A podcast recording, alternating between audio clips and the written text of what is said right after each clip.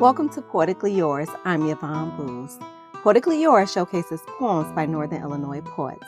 This next poem is by Susan Goldberg.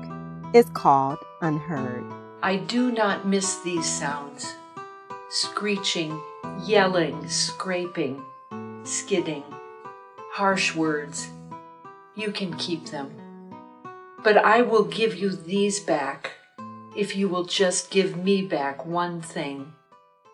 I will give up the sound of breeze rustling the evergreens, waves lapping at the shore, music that floats in air.